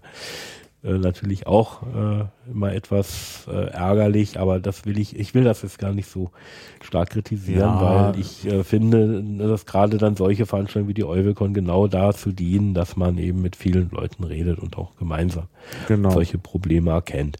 Und ähm, für mich ist etwas, also da muss ich mir auch selber irgendwie in die Nase fassen. Ähm, also ein, äh, eine Problematik, die hier eine Rolle spielt, ist eben die Commons-Problematik, nicht? Ähm, mhm.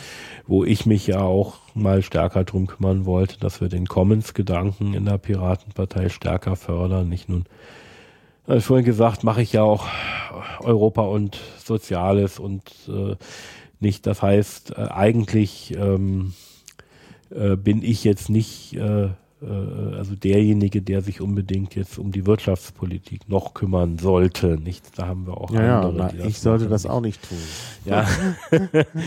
Und äh, insofern äh, ne, nehme ich eben wahr, nicht, äh, dass äh, eben auch die also Ideen der, der Commons-Bewegung, also Silke Helferich äh, war da ein Stichwort, die ja auch da schon, ähm, ähm, also mit der ich ja auch persönlich äh, schon äh, diskutiert habe, ja, und die eben die Piraten da wahrgenommen hat, dass möglicherweise neue Commons-Partei, ja, ähm, und äh, da die, diese, die äh, sind natürlich gerade bei dem Antrag 1, also von äh, Initiator Carsten Weihe, also diejenigen, die den unterstützen, äh, kennen eben auch diese ganze Commons-Diskussion. Ja, die ist da im Hintergrund. Äh, wird aber eben auch meines Erachtens wird nicht thematisiert, was ich auch schlecht finde. Also man sollte mhm. da auch dann vielleicht stärker äh, auch sagen, okay, wir wollen in Richtung einer äh, commons-orientierten äh, Wirtschaftspolitik gehen. Und ähm, die äh, Diskussionen von Alexander Bock und Laura Dornheim und so bewegen sich tatsächlich stärker ähm, im traditionellen äh, Spielfeld der Wirtschaftspolitik, mhm. wenn ich es mal so nennen will. Äh, aber äh, also auch nur, nur, also nur faktisch, äh, nicht, nicht, nicht von der Intention, nicht? Denn sagte ja am Anfang, dass Laura äh, also bei der Eröffnung der Euvicon gesagt hat, gerade wir wollen neue Wege gehen und wir wollen, äh, also ihre Worte waren auch, äh, liest man eben die ähm, Wirtschaftsprogramme der anderen Parteien, dann steht da überall mehr oder weniger das Gleiche, beziehungsweise auch äh, Nichtssagendes drin, weil äh, alle wollen eine gerechte Wirtschaft, alle wollen das und äh, das widerspricht ganz eklatant dessen, was in Realität passiert, ja. Ähm, nur, äh, also ich muss dann ehrlich sagen, ich habe es äh, Laura auch gesagt, äh, also trotz dieses Ansatzes äh, ist ihr Antrag eher auf diesem Niveau, nicht? Das heißt, hm. äh, sie äh, schaffen es meines Erachtens nicht, äh, da wirklich die äh, neuen äh, äh, Ansätze einer ähm, piratischen Wirtschaftspolitik äh, herauszuarbeiten. Und äh, ihr Gegenargument dagegen war, ja, wir haben aber auch Mindestlohn, wir haben aber auch Grundeinkommen, sage ich, ja gut. Äh, Finde ich ja auch toll und äh, mhm. äh, das äh, hängt auch zusammen mit der Wirtschaftspolitik, aber das ist eben nicht für mich jetzt nicht der Kernpunkt einer neuen, äh, einer, einer äh, piratigen Wirtschaftspolitik. Ja, ja das stimmt. Ja, ja. Ja, und das ist eigentlich der Ansatz. Ja. Und insofern glaube ich gar nicht mal, dass jetzt hier so große äh, ideologische Gräben da sind, sondern äh, die ähm, beiden Gruppen haben einfach, also reden aneinander vorbei. Hm. Ja, die reden aneinander vorbei. Hm. Ja, das kann schon sein. Tja, dann hoffen wir, dass das besser wird. Eigentlich sollte das durch sowas wie die Eudicon besser werden. So las man ja auch in der FAZ, da gab es ja einen Artikel, dass die Trolle jetzt äh, in Zaum genommen worden sind. Äh, ja, äh, also das. Ähm, Trolle unter Kontrolle, klingt gut. Ähm, äh, ja, äh, also das äh, ist aber meine Wahrnehmung schon seit längerem, ja. Das, ist, das ist eher so ein Problem der Presse, nicht? Also das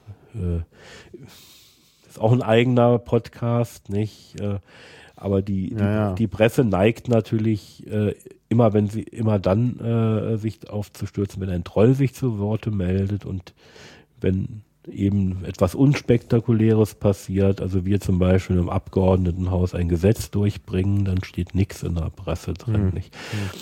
Ähm, naja, vielleicht habt ihr nicht hier äh, keine also reißerische Gesetz, Pressemitteilung geschrieben. Gesetz haben wir noch nicht durchgebracht, aber Antrag durchbringen, ja. ja. Das muss mich mal korrigieren. Ja, da müsst ihr halt äh, ähm, bisschen reißerischere Mitteilungen machen. Äh, ja, was heißt reißerisch? Äh, ja, äh, das, äh, wir haben, wir haben ja wenig, wir haben nicht so viel Einfluss darauf, hm. was die Presse schreibt. Nicht? Ja, habt ihr denn zum Beispiel zu dieser Sache, die du neulich erzählt hast, dass ihr da diesen, äh, diese Beschwerde gegen die EU-Verordnung mit den Medikamenten, vielleicht kannst du das noch kurz umreißen, worum es da geht. Ähm, da habt ihr ja diese, diese Beschwerde ähm, eingebracht und die anderen Fraktionen haben es alle übernommen. Es gab ja dann einen gemeinsamen Antrag. Das könnte man doch in der Presse gut breittreten. Also ich habe nichts darüber gelesen. Ja, richtig. Ich, äh, wir haben da natürlich eine Pressemitteilung gemacht. Wir machen sehr viele Pressemitteilungen, von denen man nie was von der Presse liest. Ähm, also das ist, das ist aber auch jetzt so die, die normale Arbeit in der äh, Europapolitik im Landesparlament. Das heißt, wir müssen ja sämtliche europäischen Verordnungen und äh, Richtlinien, die da kommen aus Brüssel, prüfen inwieweit sie uns, also wie weit sie in irgendein, also die Gesetzgebungskompetenzen oder der Landesparlamente oder des äh, Bundesparlamentes ähm, verletzen. Und das ist natürlich äh, alles sehr, sehr eine schwierige juristische Materie. Ähm, nur, äh, also wir hatten jetzt in der letzten Abgeordnetensitzung äh, eben das Thema äh, der äh, europäischen Verordnung ähm, zu Arzneimittelversuchen ähm, äh, eben aufgegriffen, weil uns das zu sehr die bisherigen Regelungen auf nationaler beziehungsweise auch jetzt lokaler Ebene ähm, also verändert. Nicht? Das Im Prinzip ist es so ähnlich wie bei der Datenschutzrichtlinie. Mhm äh, äh, oder für eine Datenschutzverordnung, eine Datenschutzgrundverordnung, wo wir ja schon mal einen äh, Antrag ähm, ähm, eingebracht haben, Abgeordnetenhaus, der ja auch angenommen worden ist, äh, dann mit den Stimmen aller Fraktionen, äh, dass äh, faktisch eben der Datenschutzbeauftragte abgeschafft würde. Und bei der Arzneimittelversorgung ist es faktisch so, dass die ähm, Ethikkommission oder eben auch einfach die ähm, Möglichkeiten, ähm, diese Arzneimittel äh, äh, Versuche eben auf lokaler Ebene äh, zu überwachen und zu kontrollieren quasi abgeschafft wurden. Also eine Pressemitteilung finde ich dazu nicht, nur mal so. Hm? Also im, im Fraktions, äh, also in, auf der Seite Piratenfraktion Berlin.de. Aber wenn du noch was sagst, ja, hast, da ist da da kannst du nach. Da, da, kannst du dich da kannst du dich dann gleich äh, beschweren äh, bei äh, das äh, und das mache ich dann auch sofort mal.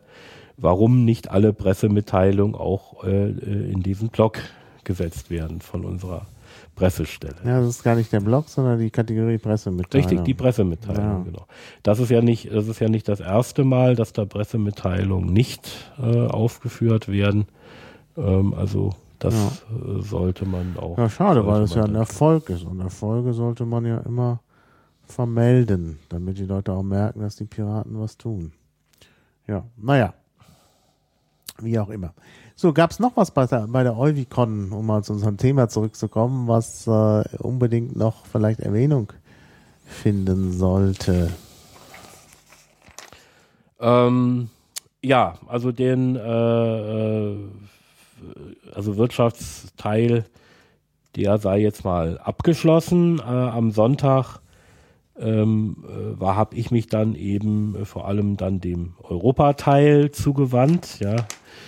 Ähm, da gab es dann, äh, also vor dem Mittagessen, ähm, also den einen Blog zu Europas Zukunft und nach dem Mittagessen dann Demokratie in Europa Teil 2, was also eigentlich ähm, gut, äh, äh, also war, ha, haben wir also am Sonntag uns mit äh, den äh, Anträgen äh, zu Europa beschäftigt, die in Bochum gestellt werden sollen. Mhm. Ähm, und äh, parallel dazu ähm, gab es dann nochmal äh, Steuern und Haushalt, äh, Mittelstand, Start-ups, Lobbyismus in der Wirtschaftspolitik, Finanzmarktregulierung, äh, Nachhaltigkeit, Wirtschaft und Umwelt und dann nochmal äh, Geldschöpfung. Also das war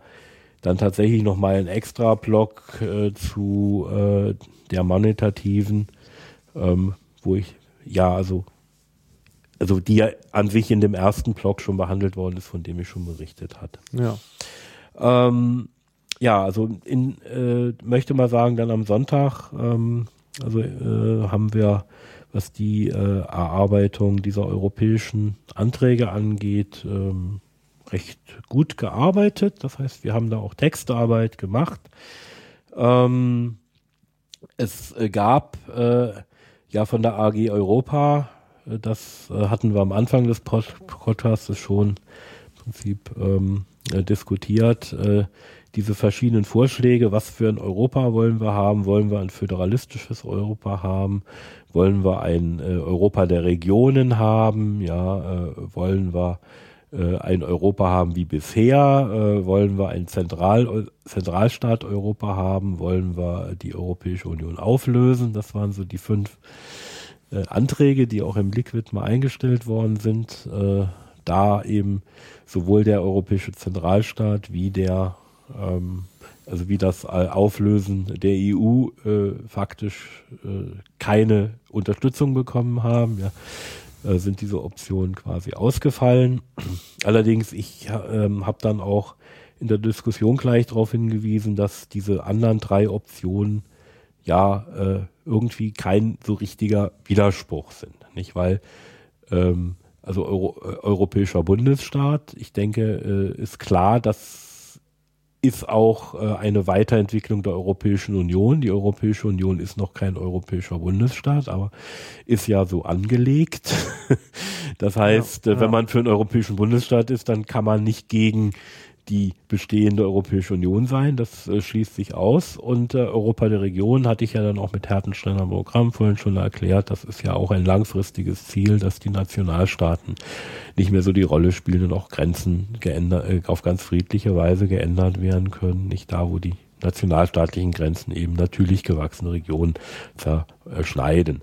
Und tatsächlich hat dann eben also meines Erachtens die viel zu lange Diskussion über dieses Europa der Regionen auch eher zur Verwirrung geführt, weil also keiner, keiner dann also so Fragen kamen ja, wie, wie, wie sollen jetzt die Regionen festgelegt werden? Nicht, äh, soll da in der, soll es in der Verfassung dann Volksabstimmungen geben, ja, und so äh, kann sich, also so extrem, ja, äh, kann sich jetzt äh, also die Stadt Köln quasi selber als europäische Region erklären, ja.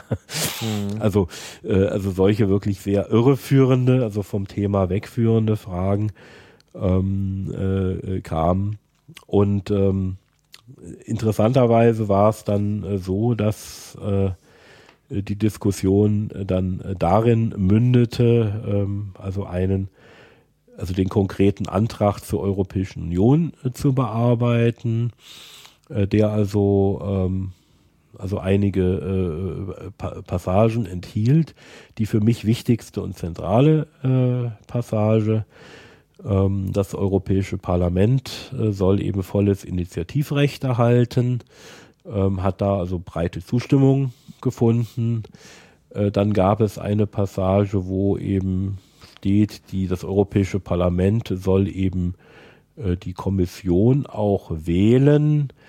Das entsprach nicht ganz der aktuellen Situation, denn nach dem Vertrag von mhm. Lissabon wird das Parlament ja den Kommissionspräsidenten wählen. Das heißt, hat es ja schon eine Veränderung gegeben. Ja. Und es gab dann noch solche Fragen, ob man da konstruktives Misstrauensvotum, aber äh, also dieser Punkt wurde gestrichen, meines Erachtens äh, auch zu Recht, weil äh, das jetzt nicht so die entscheidende Stelle ist, die man, ja, man drehen sollte, wenn, dann muss man sich stärk, muss man stärkere Kenntnisse der Vertragstexte haben, ja, mhm. sich darauf beziehen, beziehungsweise genau. ähm, dann äh, einige äh, äh, haben das dann noch erwähnt. Grunde genommen ist über das ist im vollen Initiativrecht des Europäischen Parlaments ja wirklich schon alles drin, mhm. weil dann hat das Europäische Parlament auch die Möglichkeit hierzu, also auch die äh, gegenüber der Kommission ähm, eben ähm, mehr äh, Rechte zu fordern. Ja. ja. Ähm, und äh, also das äh, war eine sehr fruchtbare Diskussion und äh, äh, es herrschte eben also große Einigkeit, äh, diesen Antrag eben auch zu stellen. Das heißt, ähm, äh, also die Europäische Union, so wie sie heute besteht, eben demokratischer zu gestalten. Hm. Ja, das ist doch Schön. Ja. Also. Und ähm, also noch ein bisschen schöner wurde es dann am Nachmittag, weil dann äh, der äh, Antrag von ähm, äh, Jens äh, ähm, behandelt worden ist, äh, der ja nochmal dezidiert ähm, äh, gefordert hat, einen europäischen Verfassungskonvent einzuberufen. Mhm. Ja. Ähm, also Jens, Jens Kuhlemann ist ja auch äh, in der, also im Squad Europa in Berlin, in der AG Europa. Im Moment hospitiert er ja bei mir im Abgeordnetenhaus, ja. Und ähm, ist wirklich jemand, der also exzellent Ahnung hat äh, von dem europäischen Thema, auch den äh, bestehenden Institutionen. Ähm, der konnte, ja, ist aus ganz privaten Gründen, ähm, ja, da er auch kleine Kinder hat, die er betreuen muss. Ja. Hm. Konnte er an dem Wochenende nicht nach Essen und äh, ist aber tatsächlich auch noch über Mumble zugeschaltet äh, worden bei dieser Diskussion. Das war auch eine ganz interessante Erfahrung. Nicht, wobei er mir dann ähm, hinterher sagte, das sei also nicht sehr ideal gewesen. Nicht? Also ja, das äh, sagen alle. Dann, man muss dann schon, man muss dann schon selber anwesend sein. Ja, ja das ist, das ist, ist einfach besser. Ja, was nur wichtig ist, also ich hatte ähm, ja so, so, so einen ähnlichen Vorsta Vorstoß in Offenbach gemacht, der ja noch allgemein nicht verstanden oder gescheitert ist, äh, allerdings jetzt bezogen ESM. Ähm, äh, ja, Jens äh, äh, hat eben oder vielmehr wir haben wir haben dann äh, also den Antrag diskutiert und äh, auch äh, wirklich Textarbeit gemacht. Also ich finde äh, also gut, äh, also einen guten Antrag produziert.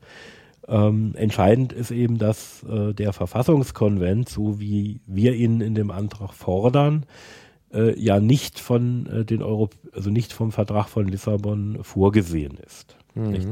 Also wir haben äh, im Vertrag von Lissabon ja äh, im Moment diese diese ähm, Möglichkeit, bei Vertragsveränderungen einen sogenannten Konvent einzuberufen, mhm. was also jetzt bezüglich der Europäischen Währungsunion ja auch äh, äh im nächsten Jahr geschehen wird. Also wir gehen davon aus, dass jetzt am nächsten Rat ähm, Ende Oktober ein solcher Konvent einberufen wird, der auch notwendig ist, weil die äh, ESM-Verträge, so wie sie beschlossen worden sind, ja äh, nicht die Lösung sind, sondern nur ja. die schnelle Lösung äh, und eben äh, dann durch so ein, einen solchen Konvent eben auch in europäisches Recht quasi umgesetzt werden soll. Ja. ja.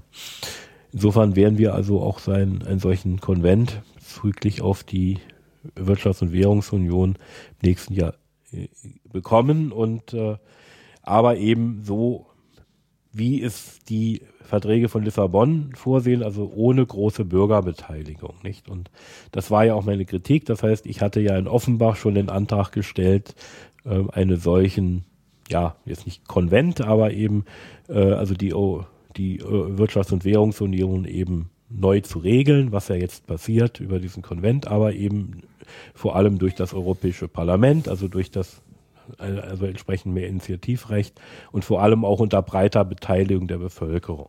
Ja. Und äh, das äh, sieht ja dieses Konventsverfahren so nicht vor. Und das haben wir auch so bewusst diskutiert und gesagt, wir fordern ganz klar einen Verfassungskonvent, äh, der aber über das hinausgehen muss, was im Moment äh, also, äh, also als Konvent in den Verträgen von Lissabon verstanden wird. Ähm, und äh, äh also vor allem, äh, also Wichtig ist, dass die äh, Mitglieder dieses Verfassungskonvents von den Bürgern gewählt werden sollen, also nicht bestimmt mhm. werden sollen von den Regierungen und den ähm, Institutionen, so wie es im Vertrag von Lissabon vorgesehen ist.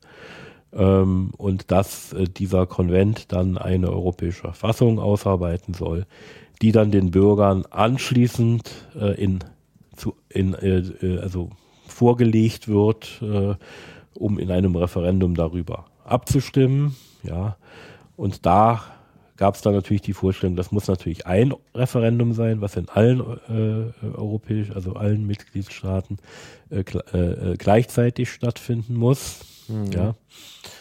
Ähm, und äh, da äh, sind wir dann über die Formulierung zeitgleich gestolpert. Ja, also mhm. nur, dass es eine Randnotiz, nicht weil äh, natürlich äh, zeitgleich nicht abgestimmt werden kann, nicht da die äh, Briten ja bekanntlich donnerstags abstimmen, nicht äh, und der Rest naja. dann irgendwann dazwischen, sondern und vor allem Sonntag. Naja. Ähm, und äh, dann gab es eine Kampfabstimmung, ob da also von gleich, von zeitgleich oder gemeinsam geredet werden soll, nicht? Dann zeitgleich hat mit einer Stimme gewonnen. Allerdings, wir hatten einen Briten äh, in der Runde, der meinte, dass zeitgleich, das würde ja nicht ausschließen, dass das dann von Donnerstag bis Sonntag ging. Ja, Gut, das jetzt nur mal am Rande, also das war, das fand ich war, das fand ich eine schöne Kampfabstimmung, weil es war wirklich jetzt nicht wichtig, ja. Ja, das ist ja immer so. Und man konnte also mal richtig, äh, äh also entspannt in eine Kampfabstimmung gehen. Aha. Ja. Ist denn, haben wir irgendwas noch vergessen? Sonst würde ich sagen, wir, ich stelle noch mal eine Schlussfrage. Ja, ja, mach doch ruhig. Ja, also, wie würdest du denn insgesamt jetzt diese Veranstaltung bewerten? Also vielleicht auch so von der Stimmung her und ja, was ist so dein Gesamteindruck? Lohnt sich da hinzufahren beim nächsten Mal? Also, ja, wird es eine Wiederholung geben?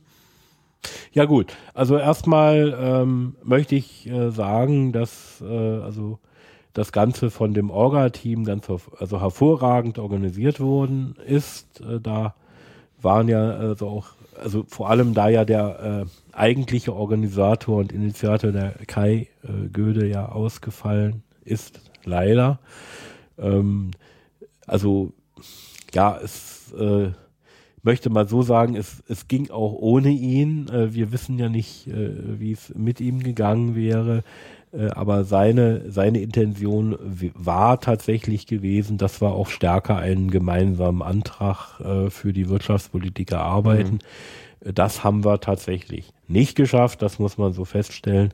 Aber gut, darüber haben wir ja deswegen auch schon ausführlich gesprochen. Ja, das kann ja nur noch kommen. Ja. Also ich denke, man ja. darf da jetzt auch nicht sagen, das ist jetzt alles abgeschlossen. Ja. ist natürlich dann, dann eben, also Laura hat ganz hervorragende Arbeit, organisatorische Arbeit auch und inhaltliche Arbeit geleistet, ja. ja. Ähm, nicht, äh, also der Thomas Küppers hat da auch heftig mitorganisiert, ja.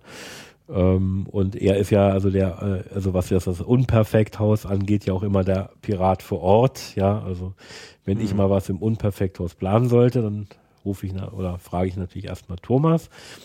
Ähm, und äh, ansonsten äh, haben wir uns auch überlegt, ob wir nicht mal so ein Unperfekthaus in Berlin gründen sollten, nicht? Weil ähm, ich muss tatsächlich sagen, als ich das Konzept zum ersten Mal kennengelernt habe, also vor äh, ja, zwei Monaten beim Sozialpiratentreffen, äh, war ich begeistert. Nicht? Äh, ja. Es ist eher etwas, das, das passt gar nicht nach Essen. Das passt viel besser nach Berlin. Mhm. Das ist, glaube ich, ein ehemaliges Kloster. Äh, allerdings sieht es nicht so aus, weil es halt in der, ähm, in der Innenstadt ist, in einem relativ neuen Gebäudekomplex. Aber sehr zentral gelegen und wirklich eine schöne Sache. Kann man auch so reingehen. Wir haben auch Kaffee und alles. Ja, man kann da immer rein, nur also es kostet. Also das ist natürlich. Äh, nee, es kostet nichts. Doch. Musst, es gibt einen Mindestverzehr. Du hast so eine Verzehrkarte und musst irgendwie was verzehren dort. Für mindestens, glaube ich, 5 Euro oder Nee, nee, nee, nee, nee, nee, nee, nee. Also erstmal das Konzept, das Konzept klar erklären. Ah, gut. Also, ähm, du hast, äh, also jetzt Mindestverzehr in dem Sinne kann man es nicht nennen, sondern du hast die Wahl eben, äh, äh, also da auch eine Stunde dich aufzuhalten, du zahlst aber für eine Stunde vier Euro. Genau. Ähm, Aufenthalt und da sind dann alle Getränke drin. Richtig, so rum ja. war es. Entschuldigung. Du kannst dann also, wenn da. du da eine ja, Stunde ja. bist, dann kannst du dir alle Getränke nehmen, also außer alkoholischen. Die alkoholischen werden immer extra verkauft, ja. Ähm, und du kannst natürlich äh, das die Räume nutzen und das genau. WLAN nutzen. Genau. Ja, nicht? Also insofern, also es ist so eine, also von der Grundidee ist es ja auch so eine Art Coworking Space, aber eben nicht, also nicht so richtig. Also du hast da keine Büroslots oder so, nicht, sondern du hast da eben ein Haus ähm, mit, mit ganz, ganz vielen Räumen, die eben alle offen sind. Also das ist sogar die offene Tür, also was Transparenz angeht, sehr piratenmäßig. Also wir saßen ja im Raum äh, 104, nicht? Äh, und dann äh, war dann nebenan, äh, hat irgendwie eine, eine Gesangsgruppe geübt, ja, und das hat uns natürlich in der Diskussion gestört. Und dann haben wir festgestellt, dass man die Tür gar nicht zumachen kann. Nicht? Die hm. war da also fest angenagelt. Oder wie? Also offene Tür als Prinzip in dem Haus, gut. Ähm, es ist, äh, ja, ob das nun ein ehemaliges Kloster war oder nicht, also, was, also es ist, es ist ein, es ist ein sehr, sehr verwinkeltes Gebäude und das ist auch so, es ist eben von Künstlern gestaltet. Man merkt, dass da eben sehr viele Künstler äh, zu Wege sind. Jeder Raum ist anders, es hängen überall Bilder. Ja, äh, ja dann ähm, ist es eben auch so, das war genau das Problem mit der Euvicon, dass eben das Haus sehr stark von Bands benutzt wird, die da üben, also auch ja. als Übungsraum verwenden. Und ähm, nicht, äh, also insofern äh, kann man, wenn man da auch nur reingeht, äh, kann man auch unheimlich viel erleben. Ja, also indem man einfach mal so in die Räume guckt, wer da gerade was macht, nicht? Also und äh, das allein ist dann wahrscheinlich schon die vier Euro wert. Mhm. Ähm, ansonsten gibt's aber also äh, unten ein großes Buffet, ja, also, äh, also sehr leckeres Essen, äh, Frühstück, Kaffee, Kuchen, ja, also von äh, 10 bis äh, 23 Uhr eben, was die regulären Öffnungszeiten sind. Und äh, da, äh, also hat man dann, wenn man, also die Tageskarte, wenn man sich den ganzen Tag da auf, aufhält, kostet jetzt nichts Falsches sagen, aus meiner Erinnerung 9 Euro. Das ist ja verlinkt. Ja, ja. Ähm, also wenn man nur trinken will und dann, äh, wenn man auch essen will, äh, so 16 Euro. Also im Prinzip hat man dann für 16 oder 19 Euro, das ist nicht genau, ähm, kann man sich dann den ganzen Tag da aufhalten, essen, trinken. Ja. Ja. Und das Ja, ist sehr natürlich, und das ist natürlich dann gerade bei solchen Veranstaltungen ganz toll, weil äh, dann, äh, also der, die Raum, der Raum selber kostet ja dann nix, nicht? Über diese äh, Umlage quasi. Ähm, man muss dann eben nur die Räume reservieren. Und das ist eben sehr schwierig, weil die Räume alle, äh, man kriegt eben nicht immer alle Räume und daran wäre die Euvicon gleich gescheitert, weil man musste zwei Bands überzeugen, da einen, anders, einen anderen Raum zu nehmen oder nicht zu proben. Äh, das ist aber auch den Piraten vor Ort dann wohl gelungen.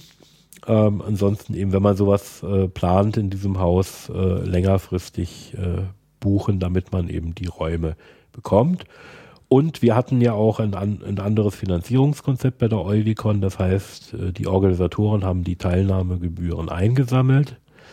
Ähm, das ähm, man hat da eben so drei Stufen, nicht? Das waren äh, also äh, 60 Euro, also quasi die niedrigste Stufe, dann die normale Stufe waren ähm, äh, also 100 Euro und äh, 140 Euro waren dann die höchste Stufe, wo man dann eben andere mitfinanziert, die eben nur 60 Euro zahlen Aha. sollten und äh, in diesem Preis war auch, wenn man sich rechtzeitig drum gekümmert hat, Übernachtung in der Jugendherberge plus die gesamte Verpflegung bei der Euvicon zwei Tage, also Ja, äh, das- drin. Und ähm, das ist dann, also Laura hat das Ergebnis bekannt gegeben am Ende nicht, also sie haben dann abgerechnet und sie sind mit dem eingenommenen Geld, also plus den Spenden, nicht äh, mit 50 Cent plus rausgegangen. Ja, das Also erwartet man von geht's ja Wirtschaftsexperten, dass sie das genau ausrechnen. Ja. Und äh, ja, wie gesagt, es äh, wäre schön, wenn man eben so etwas auch in Berlin ähm, haben könnte. Aber da muss ich auch erstmal eine Gruppe finden, die das macht. Und das Ja. ist natürlich erstmal eine hohe Investition, so ein Haus äh, erstmal einzurichten und Ja. das zu betreiben. Ja. Ähm, interessant war also, ich habe erfahren, weiß nicht wer, dass also einer der Gründer des Unperfekthauses äh, in Essen äh, aus Berlin kommt. Ah ja, dann passt das ja. Ja, schön. Also insgesamt eine erfolgreiche Veranstaltung und eine, die man auf jeden Fall weiter empfehlen kann. Ganz sicher. Also ich finde, äh, es sollte sollten mehr solcher Veranstaltungen äh, jetzt nicht nur so, so kurz vor Bundesparteitagen, sondern eben regelmäßig von äh, allen Arbeitsgruppen, aber auch durchaus solche Kombinationen von Arbeitsgruppen stattfinden. Ja, also auch bei den Sozialpiraten hoffe ich, dass wir uns da öfter zu solchen Real-Live-Treffen auch ähm, äh, also durchringen oder das organisieren können. Ähm, und das Unperfekthaus ist sicherlich einer, ein guter Ort. Allerdings, äh, ich fürchte, es wird nicht möglich sein, dort alle Konferenzen zu machen. Naja. Und das ist dann auch von der Lage her so, dass man, also Essen ist relativ zentral, Ja, kann man allerdings. sagen, nicht. Das stimmt. Ähm, aber äh, dass man sicherlich auch mal äh, auch noch andere Orte da ausprobieren kann. Ja. Was mich noch, äh, äh, was ich noch gar nicht, was fällt mir jetzt ein, ähm, äh, was ich noch gar nicht richtig herausgefunden habe, was bedeutet eigentlich Euvicon, wenn man es auflöst? Äh, ja, äh, äh, Europa- und Wirtschaftskonferenz, ja. Aha, okay. Europa- und Wirtschaftskonferenz. Ja, im FAZ-Artikel steht äh, Konferenz Wirtschaft, Europa und Finanzen, aber das ergibt jetzt ja dann, das müsste ja dann VOIFI-Con heißen. Ja, ja. Also, Äh, also ich äh, und im Wiki steht es auch nicht. muss da, muss da, du, äh, du kannst ja mal die, die, es gibt ja die Webseite, äh, ganz einfach euvicon.de, ja. Ja, wurde ja auch sofort registriert, ähm, äh, also wie die das. genau ja da steht es auch. Europa, Wirtschaft und Finanzen. Ah, da steht Europa, Wirtschaft und Finanzen. Das, das klingt mir schon überzeugend. Da hatten wir dann wenigstens Europa, Wirtschaft drin. Mhm. Ähm, dann fehlen nur die Finanzen. Ja, also ich äh, dazu dazu eben sagen, es waren es waren ja drei AGs nochmal, Ja, ja, klar. nicht die AG Geldordnung nicht vergessen, äh, aber die AG Geldordnung ist ja auch nicht unbedingt eine AG, die sich jetzt um Haushalt und Finanzen Ja, schwerpunktmäßig kümmert. genau. Ähm, also insofern äh, war, also das wirklich etwas, das haben wir festgestellt, was auch fehlte. Nicht? Das heißt, wir brauchen tatsächlich nochmal also wirklich mehr Expertise, was unser, unsere Steuerkonzepte angeht. Das können wir nicht immer so nebenbei bei Wirtschaft Europa Genau. oder Genau, Grundeinkommen oder wichtiges Gott Thema. weiß wo verwurschen. Ja. Ja, also es gibt noch viel zu tun. Ich danke dir herzlich für das Gespräch. Ja, Und dann werden wir uns wahrscheinlich bei Gelegenheit schon wieder sprechen. ja. gut. Also, tschüss. Tschüss. Auf Wiederhören. Bis zum nächsten Klabautercast.